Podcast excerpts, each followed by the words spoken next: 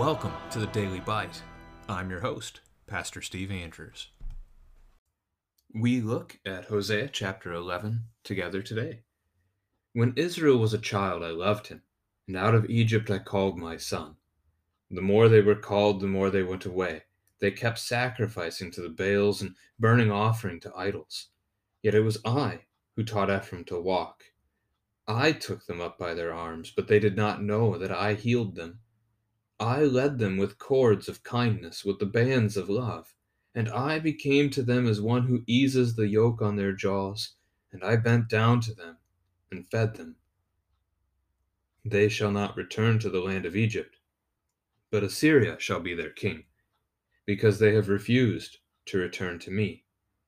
The sword shall rage against their cities, consume the bars of their gates, and devour them because of their own counsels. My people are bent on turning away from me, and though they call out to the Most High, he shall not raise them up at all. How can I give you up, O Ephraim? How can I hand you over, O Israel? How can I make you like Admah? How can I treat you like Zeboim?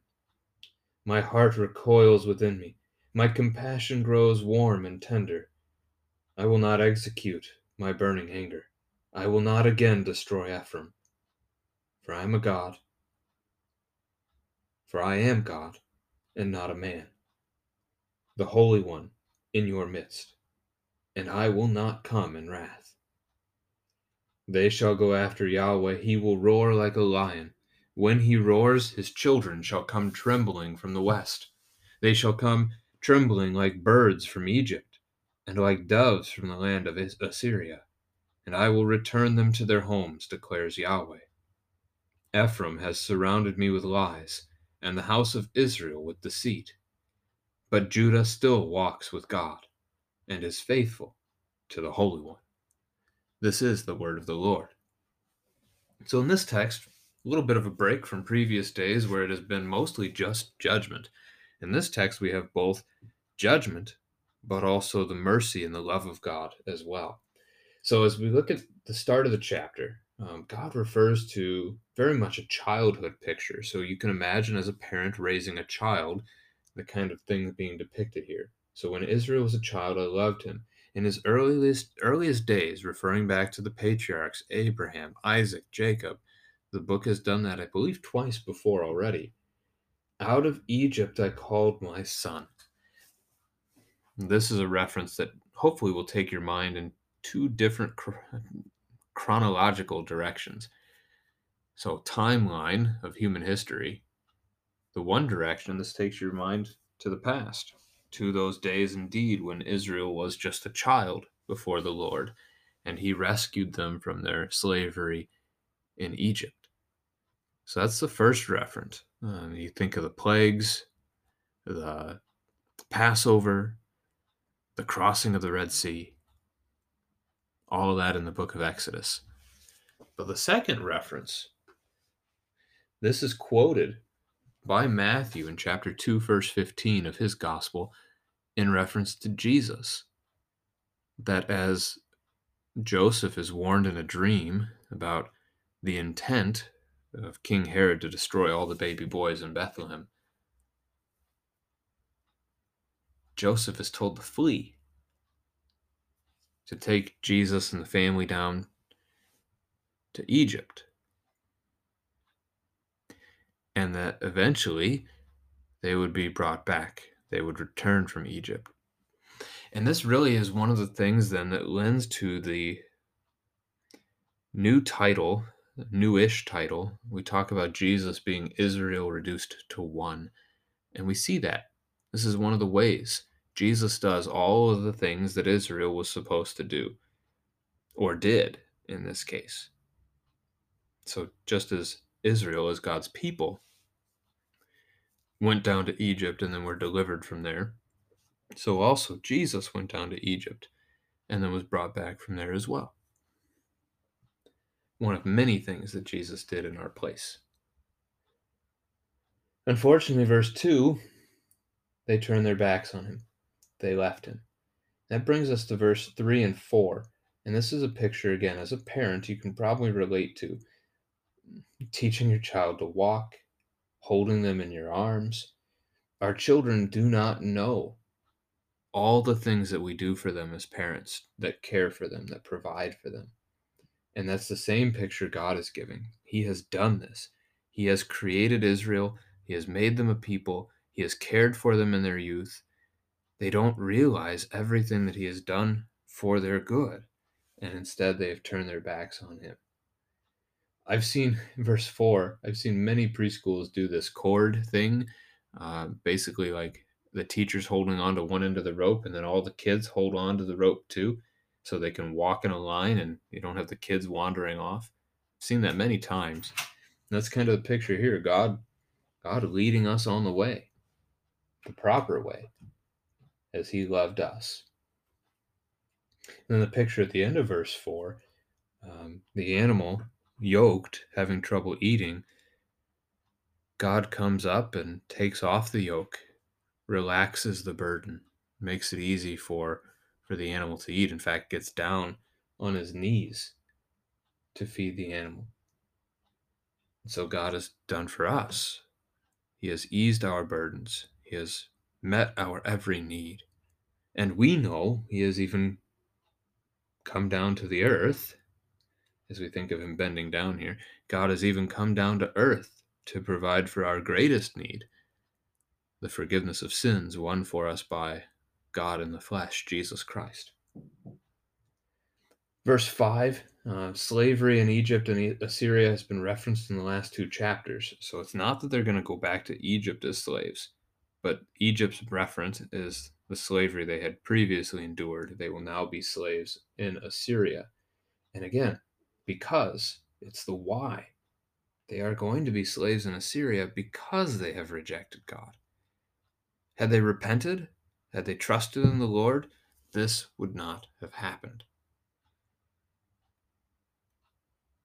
Verse 6 The sword shall rage against their cities. This is God's judgment against them. You could ask your kids here who has God given the sword to today?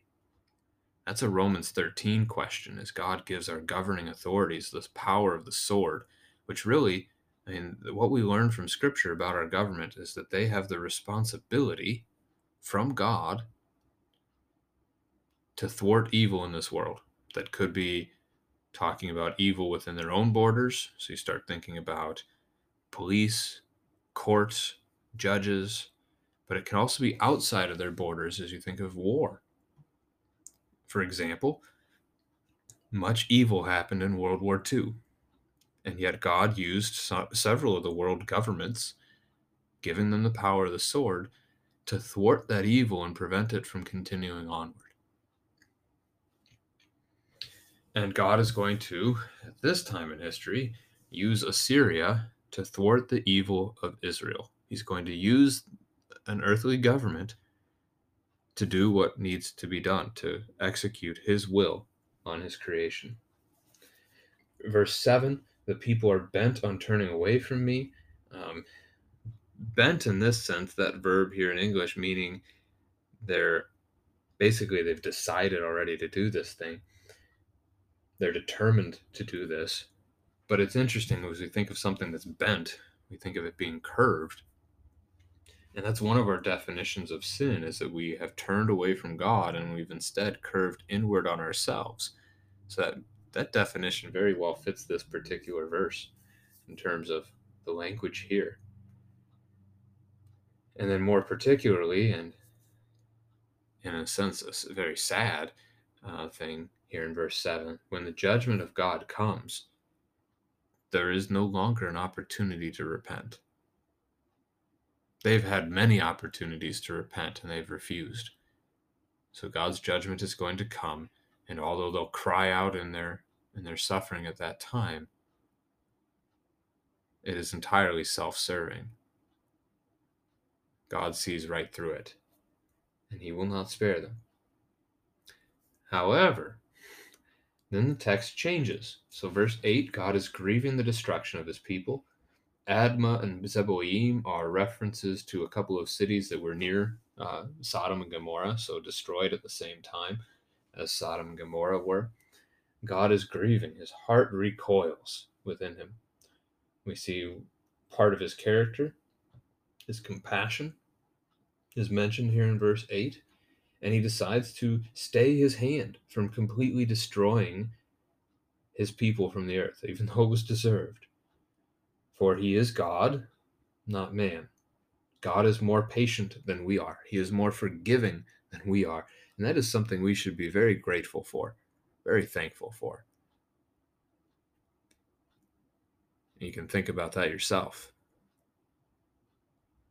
How many times has somebody admitted their sin to you, confessed their sin to you, and you've struggled to forgive them? Especially when it's happened more than once, right? We hold that grudge. If we're recalling past sins, we are holding grudges. We need to forgive again because we haven't haven't done very good at it the first time or the 15th time. Now, this is the this is the 18th time you've stolen food off my plate.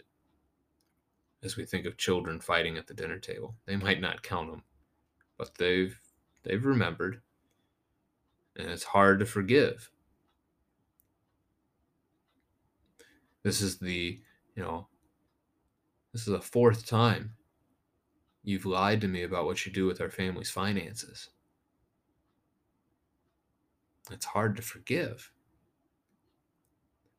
We should be thankful. Very, very, very, very thankful that God is God and not man, and that his forgiveness runs so much deeper than ours. We would be lost if not for that. The sins that plague me, I don't even want to think about how many times I've committed over and over again. I'm thankful that the Lord is not keeping track. You know, Peter before Jesus, should I forgive my brother seven times? Jesus' response is 70 times seven, 490 times, too high to count. You're not going to be able to keep track of that many sins, especially not when you think of how many other people are sinning against you, too. I really hope in my days serving as a pastor, nobody pulls out a journal where they've been logging how many times everybody has sinned against them and in every way. Please don't. Forgive your neighbor, forgive your spouse, forgive your children, forgive your siblings. Forgive one another as Christ has forgiven you. That is the encouragement of Scripture. God is the Holy One in our midst, whether it's the tabernacle for several hundred years, uh, about 400 years, or if it's the temple, which I guess that's another 400 years, or if it's Jesus when we're talking about him actually being present. John chapter 1 verse 14, I believe it is. We translate in English it says he dwelled with us, but in, in the Greek it's tabernacled. Jesus tabernacled with us. Fun verb.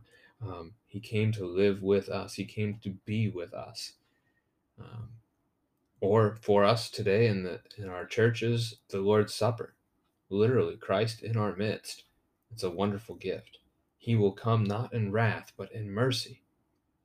He will come, right? It says, I will not come here, but he will come. That ends up being the next verse. They shall go after Yahweh, so there will be some who repent, and he will roar like a lion, and when he roars, his children will come to him. You can almost picture the Chronicles of Narnia here, which portrays God as a lion. I guess Jesus particularly, specifically as a lion. The roar of a lion shows his rule and power. So God has returned for his people with rule and power. That's what Jesus does. He restores creation to its king, its true king, God himself. You have three of the cardinal directions mentioned there. Children will come from the west, from Egypt, which is south, and Assyria, which is east. God will gather his people to himself. Why there's no mention of the north here? Interesting question. Israel is to the north, right? You think of the two kingdoms that are split, and that's verse 12. Israel is the northern kingdom, Judah is the south. And so Judah is the repentant tribe. They will repent, and God is restoring them. Israel would be the people to the north, and they don't repent. So they don't return. But for those who are repentant, God will return them to their homes. This is a reference to 580, well, 537, 538, 537 BC, when King Cyrus of Persia will destroy Babylon and send the people of God, the people of Judah, back to their homes and even pay to rebuild their homes and their temple. So, verse 12, wrapping up our chapter for today, just distinguishes between the two again Israel and Judah. Israel, not repentant, but Judah is. And so they walk with God. They are faithful to the Holy One. They're still sinners. They are exiled for 70 years in Babylon because of it. But they are sinners who still repent. And that's a picture of our lives as well. I am still a sinner. I struggle to forgive. But the Lord forgives me, and I am his child. And so are you. Amen.